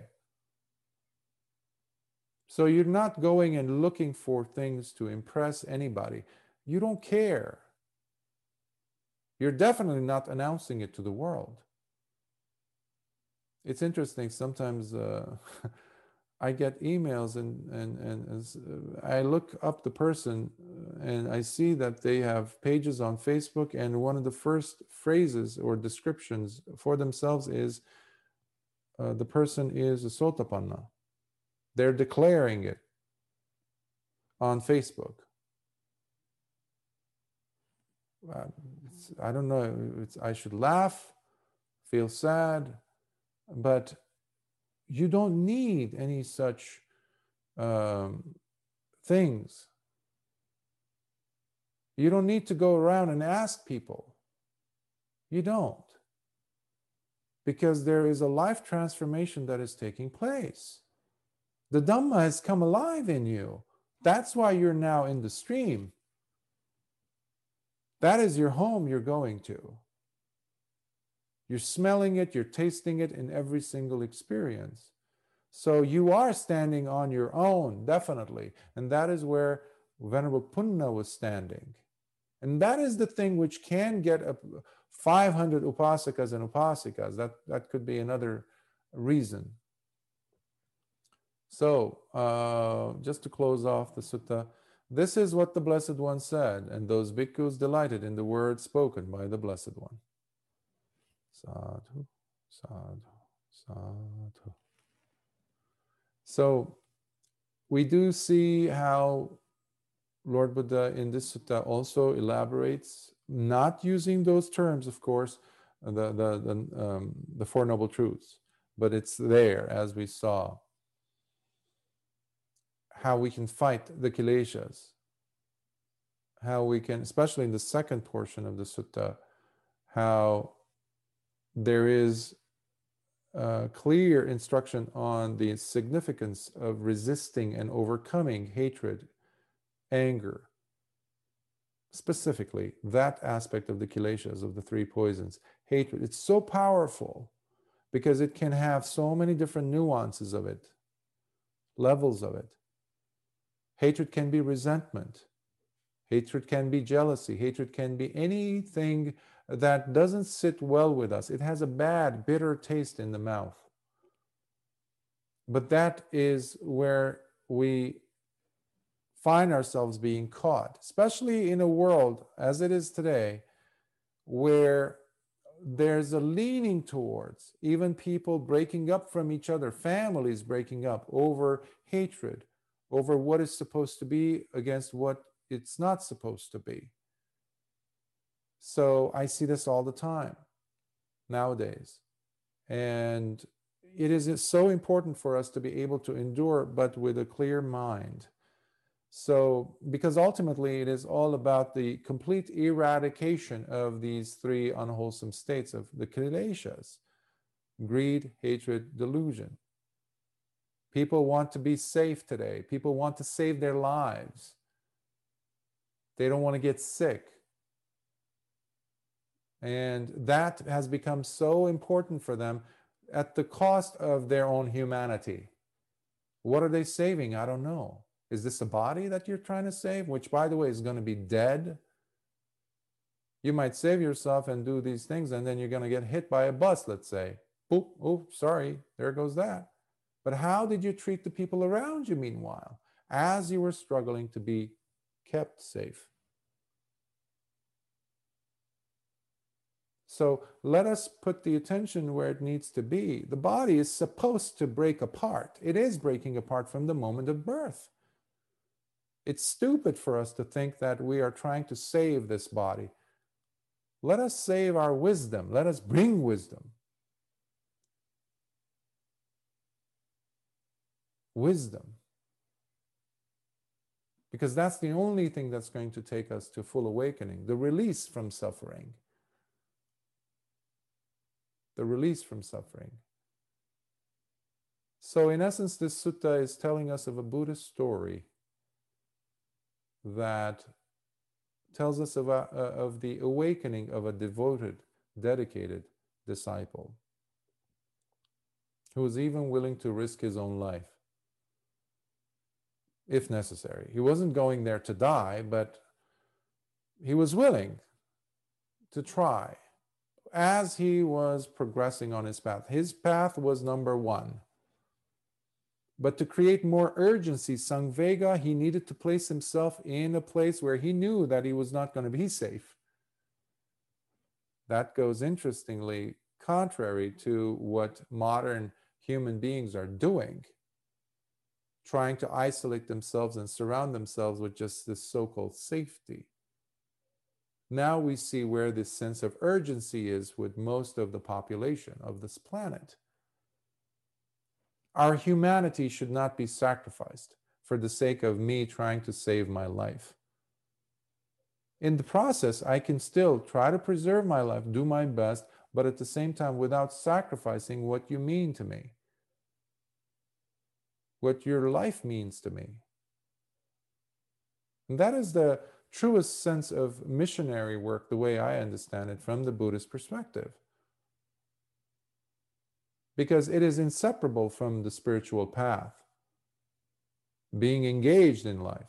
And this, this is one of the reasons why this is not disengagement this is very much engaged. Punna's life was all about engaging with the population over there, but not at the cost of him losing his own liberation or the possibility which he was able to accomplish. And that is how he became able to taste the fruits of the holy life in that particular life, last life of his. So let's make our own lives matter really stand for something, whether we live today and die tomorrow or live for a hundred years and die the next day. So that is what I'd like to share with you today, and I will pause here and uh, open for any questions, comments, thoughts you might have about the practice, about the Dhamma.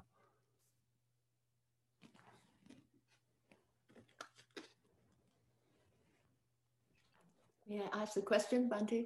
Yes. Um, very, very illuminating and enlightening talk. And I, I'm especially touched by the last thing you say, make your life matter. I think it's just so important. You know, we talk about Black Lives Matter, and then we think that we can do something by just, you know, going out to the crowd. But I, I, I totally agree with you that we really have to be make our life matter. I have two questions, one related to um, what you said about the vanishing of excitement is in the heart is the vanishing of suffering. Mm-hmm. And is related to the grasping aggregate, and we should be wary of, you know, being uh, lost in the six senses. But I want to ask you: Is there a way in which we use the six senses, especially hearing um, to dull excitement rather than rouse excitement. So, for instance, I know that a lot of people who couldn't sleep at night would listen to soothing music. And um, I would listen to stories that are not like the exciting stories, but no enlightening what i consider enlightening stories. But i was actually thinking as you're speaking what if i listen to sutta instead if i can find audible sutta to listen to that? Is that still kind of um, not good because it does you know it's still like invading mm. my five senses? So i'll finish asking my second question which, which is not related to the talk but to the practice is that for those of us who find it difficult to sit for three hours, like on Saturday, is it okay for us to do standing meditation as opposed to sitting meditation? So those mm-hmm. are my two questions. Mm-hmm. Um, I'll start with your second question then. Um, you you can, of course, but uh, it's important not to fall into the easy way of doing things because it's important uh, some people ask, uh, can I do it lying down? Well, um, unless you're injured, you're going through, you know, recovery and you have to lie down, you know, no, you have to get up and, and do at least the walking meditation needs to be incorporated, especially in the case of a person who gets drowsy. Let's say the hindrance of sloth and torpor might come in. So there is a, a, a working around. So in the Dhamma, you will see that it's not, especially in a context like this, it's not so uh, strict or concrete in a sense. So it works with the person, it works with the body of the person, with our even proclivities or tendencies, etc. However, the intention is those tendencies that we have developed, like let's say sloth and torpor, some people cringe when I say meditation because immediately in their mind, what is aroused is the thought of sloth or falling asleep. Okay? That means that this person has been auto suggesting themselves to sleep with the simple word of or the mantra of meditation. Just that concept. So, for such a person, it might be dreadful to sit for three hours. Another person, however, might look at that and say, Bhante, I can't sleep, I can't sit for 45 minutes, but I'm going to shoot for, shoot for an hour. Can I have breaks in the between? Let's say, can I do three sittings of one hour or 45 minutes? I say, sure.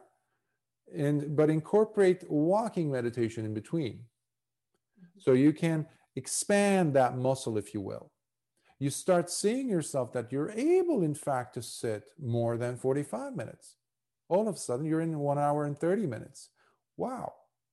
That really is going to impact, obviously, your self esteem, the image of you being able to sit, and the very benefits and the fruits that come from such a sit if you're doing it right instead of just uh, you know going gung ho and just want it's so it's basically sometimes people have ego trips I sit for 10 hours. I've sat for two hours. I've sat for four days. Who cares? Let me tell, let me see the quality of your mind during those hours. But nevertheless, there is resiliency and tolerance of you, and your body's also learning, the, having a bigger capacity. So having more of a fluid instead of very strict. So nope, yes, we have to be very uh, humane in our approach towards ourselves and our sit, uh, which ties into your first question. Uh, I find the example you gave of listening to the suttas um, to be, you know, in congruence with what, what I was uh, reading Lord Buddha saying. I don't find it to be causing excitement when you're listening to a sutta, let's say. However, the mind being the mind, uh, and papanchas being there uh, for uh, anyone who's unawakened, meaning the sankharas are going wild, the mind might start to use images from the sutta as a point of reference to skyrocket or shoot you out into the abyss of papancha land meaning you're building new stories that have nothing to do with the sutta. Perhaps you have heard the sutta years ago sitting with your friends, and all of a sudden now your mind goes to your friends and that day and the meal you ate after, completely cut off from the sutta.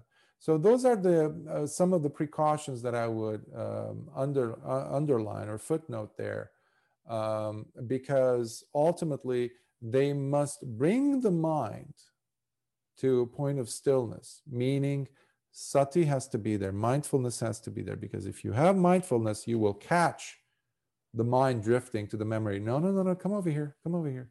We're listening to the Dhammapada.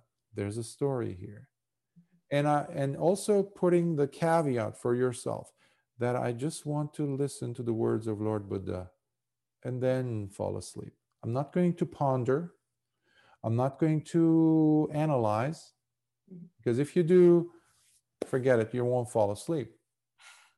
So, um, so these are some of the ways that I would encourage um, however, eventually the person needs to come off of these crutches as well, whether it's the, you know, ocean sounds, the waves, soft, you know, refreshing raindrops in the jungle type of, you know, I recommend that to people often. Those those types of, of, of, of videos to calm people down. But eventually, you don't need that third wheel or the training wheels you need you need to remove those because you're finding more of a ground you're standing on your own basically like the case was with venerable punna so i hope that helps thank you very mm-hmm. helpful thank you so much wonderful any other thoughts questions comments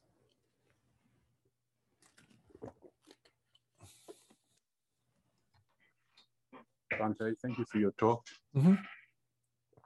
Uh, so I was interested in the first section that it was about suffering, and you referred to it covering the Four Noble Truths, which of course is about suffering as well.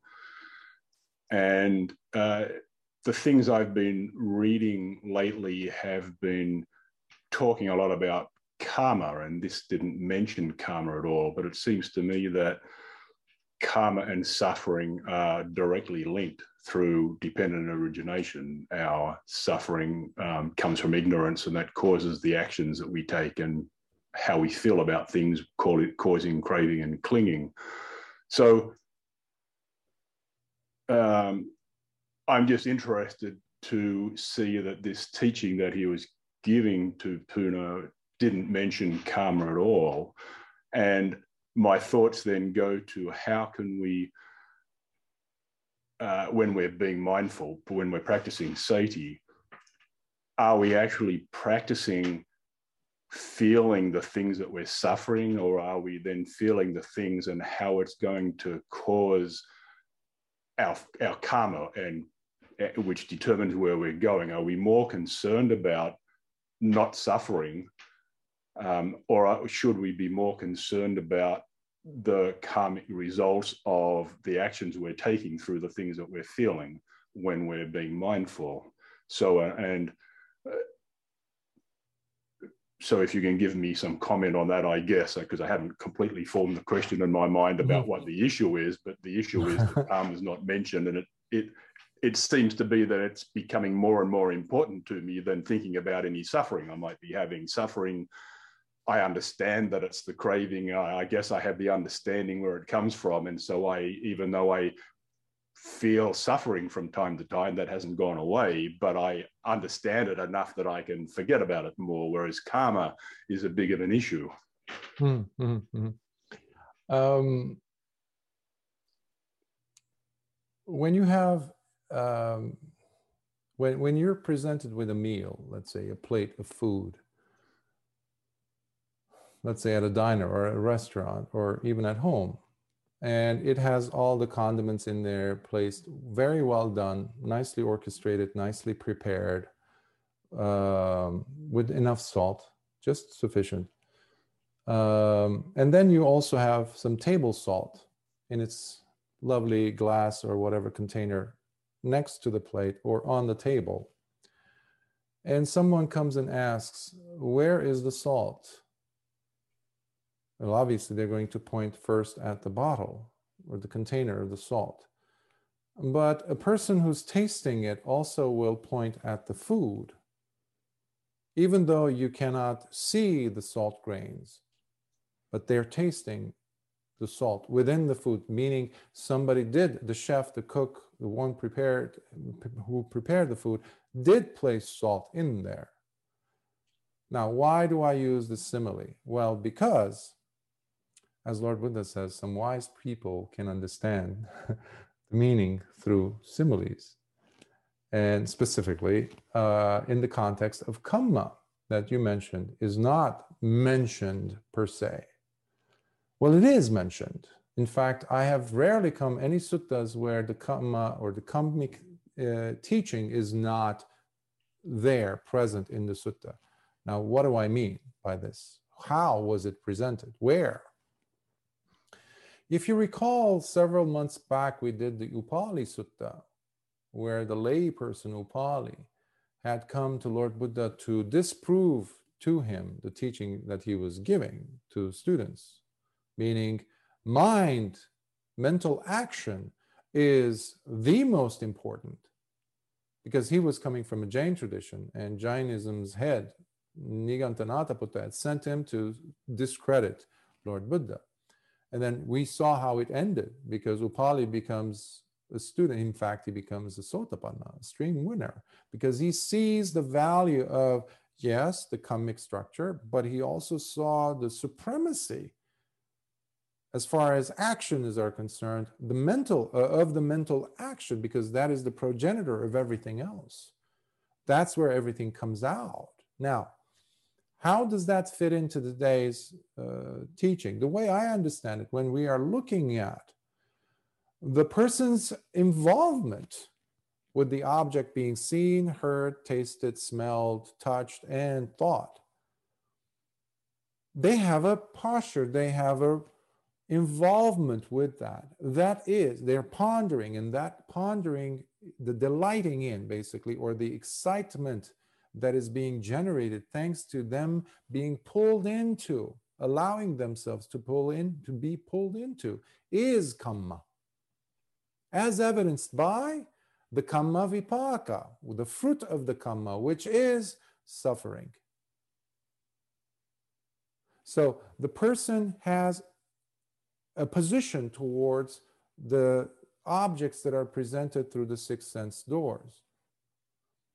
In the first sections where Lord Buddha was talking about what is not to be done, you see how the person or the bhikkhu is attaching himself to these six sense objects, six sense door objects. And then as a consequence, or vipaka, or kamma vipaka, you, what we mean by kamma, usually we're talking about the fruits of kamma, but kamma itself means action. Vipaka is the fruit. They go hand in hand. So, um, for most of us, not talking about arahants, but most of us, yes, that's what it is, how it goes. So, the vipaka portion for the puthujjana or the person who's not uh, doing it right, it is uh, ending up being suffering, the fruit of the kamma, that is. Why? Because the direction of the attention, where the attention was, lay, was laid upon, meaning where the fervency is coming from, because the person is definitely seeking, seeking to become more exhilarated, excited. From the start, from the get go, the person seeks that out. So that is where the attention is laid. And that is what distinguishes the intentionality, meaning now we're talking about kamma, definitely. So the first grouping was talking about an individual whose kamma is directed on by ignorance, basically. As a result, the fruits of it was suffering. Now, the second category where Lord Buddha was saying not to, instructing not to be done, and he was using the example of the bhikkhu who, although he's seeing all, you know, the sights, sounds, smells, t- uh, tastes, touches, and thoughts, He's aware, he's privy to them. But he was not allowing his attention to become ayoniso manasikara, unwise reflection, unwise attention, which would make his kamma be wholesome, contrary to the first one, which was unwholesome.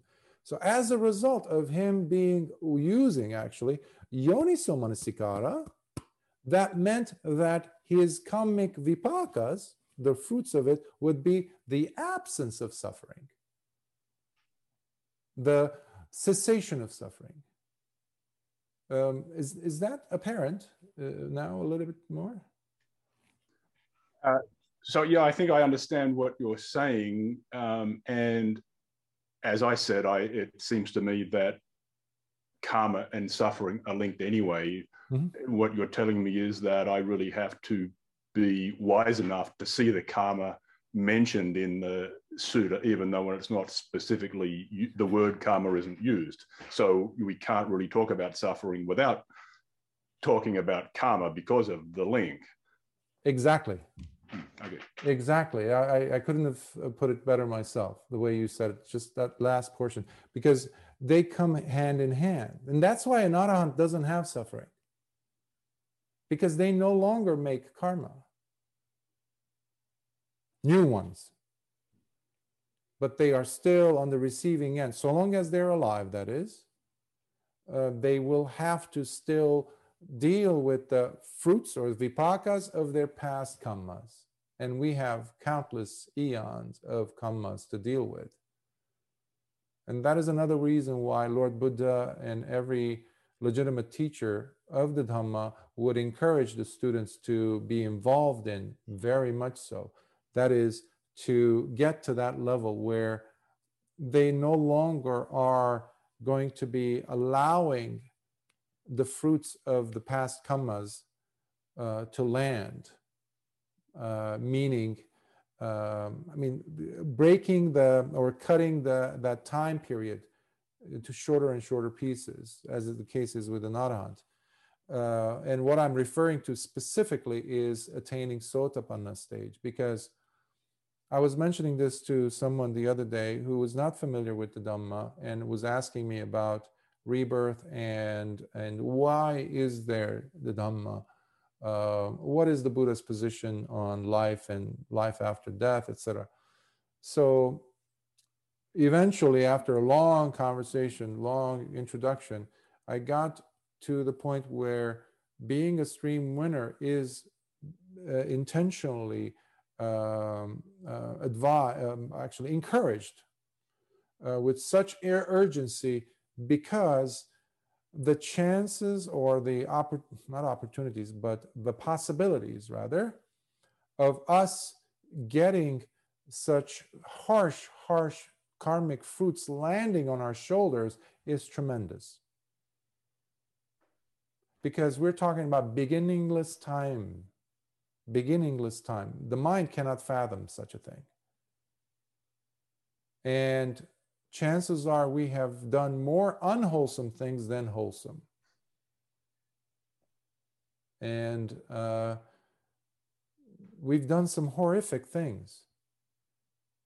So we're not just, the, the, the teacher is not just trying to encourage you, the, the student, to go ahead and become a sotapanna just because of a status something. No, you're trying to cut back on the chances of you becoming an animal who will who's who's lined up to to walk into the slaughterhouse to be a, a, a cow whose whose calf is being torn from her in front of her eyes and you're running running in the streets of delhi or somewhere after the truck that has your baby in it.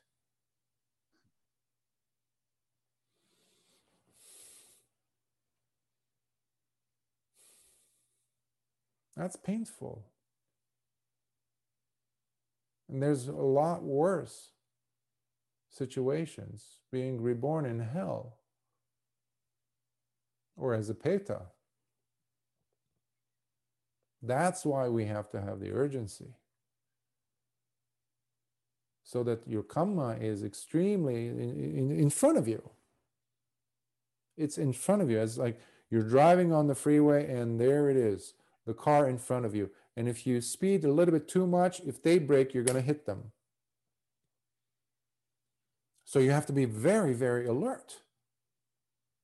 So you have that urgency, but your urgency when it comes to the kamma has to be even more pronounced. Even more, because so long as the person is not attained to a level of stream winner, sotapanna or sotapatti, there's always that. The doors to the lower realms are always open. And that is why Lord Buddha continuously, for 45 years, taught his disciples to attain at the very least. He says this again and again and again. At the very least, please attain that stage. And the way to do that is through the Eightfold Path, Noble Eightfold Path. But how? Well, bring in the urgency. Okay, I have urgency. I'm trying to bring it in. Okay, now what? Where is your attention during the day? Is it directed outwards in changing, trying to change others or outside circumstances, the world, or checking in to see where my attention is, where sati is?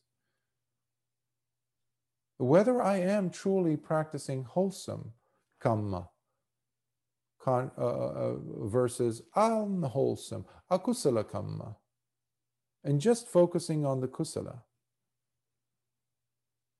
And practicing and practicing and practicing, listening or reading the, Dham, uh, the suttas as much as possible.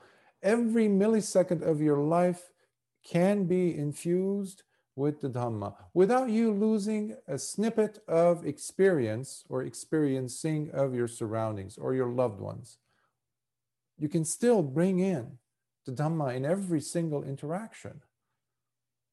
And that is wholesome kamma right there because you have sati and sampajanya joined.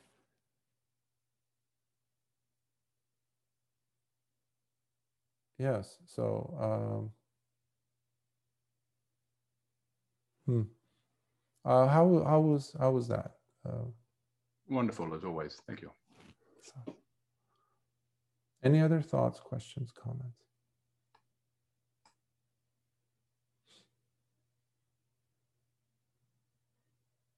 Well, I guess there aren't. If you have any, uh, sometimes I understand some uh, might have some questions they want to ask, but in a private setting, it's totally understandable. Please don't um, um, don't shy away from sending an email in that case or a private message, and I will do my best to uh, answer. So uh, let us uh, share some merits. May suffering ones be suffering free, and the fear struck fearless be.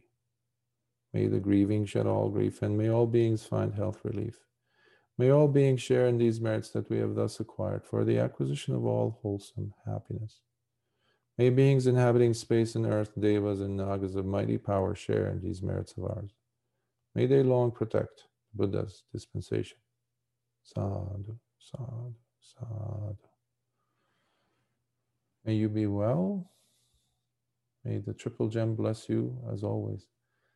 And may you tread softly, softly, softly in. Uh, in your daily life, always pondering whether your actions, your kamma, are based on kusala or akusala, but going easy on yourself in that sense where you don't torture yourself, where you don't bring in the ill treatment instead of from the outside directed at you, not to do that to yourself either. To create that balance and see if you can be your own Punna Hmm. I'll see uh, you next week, and may you all be well. May you have a wonderful, amazing new year. Sukhya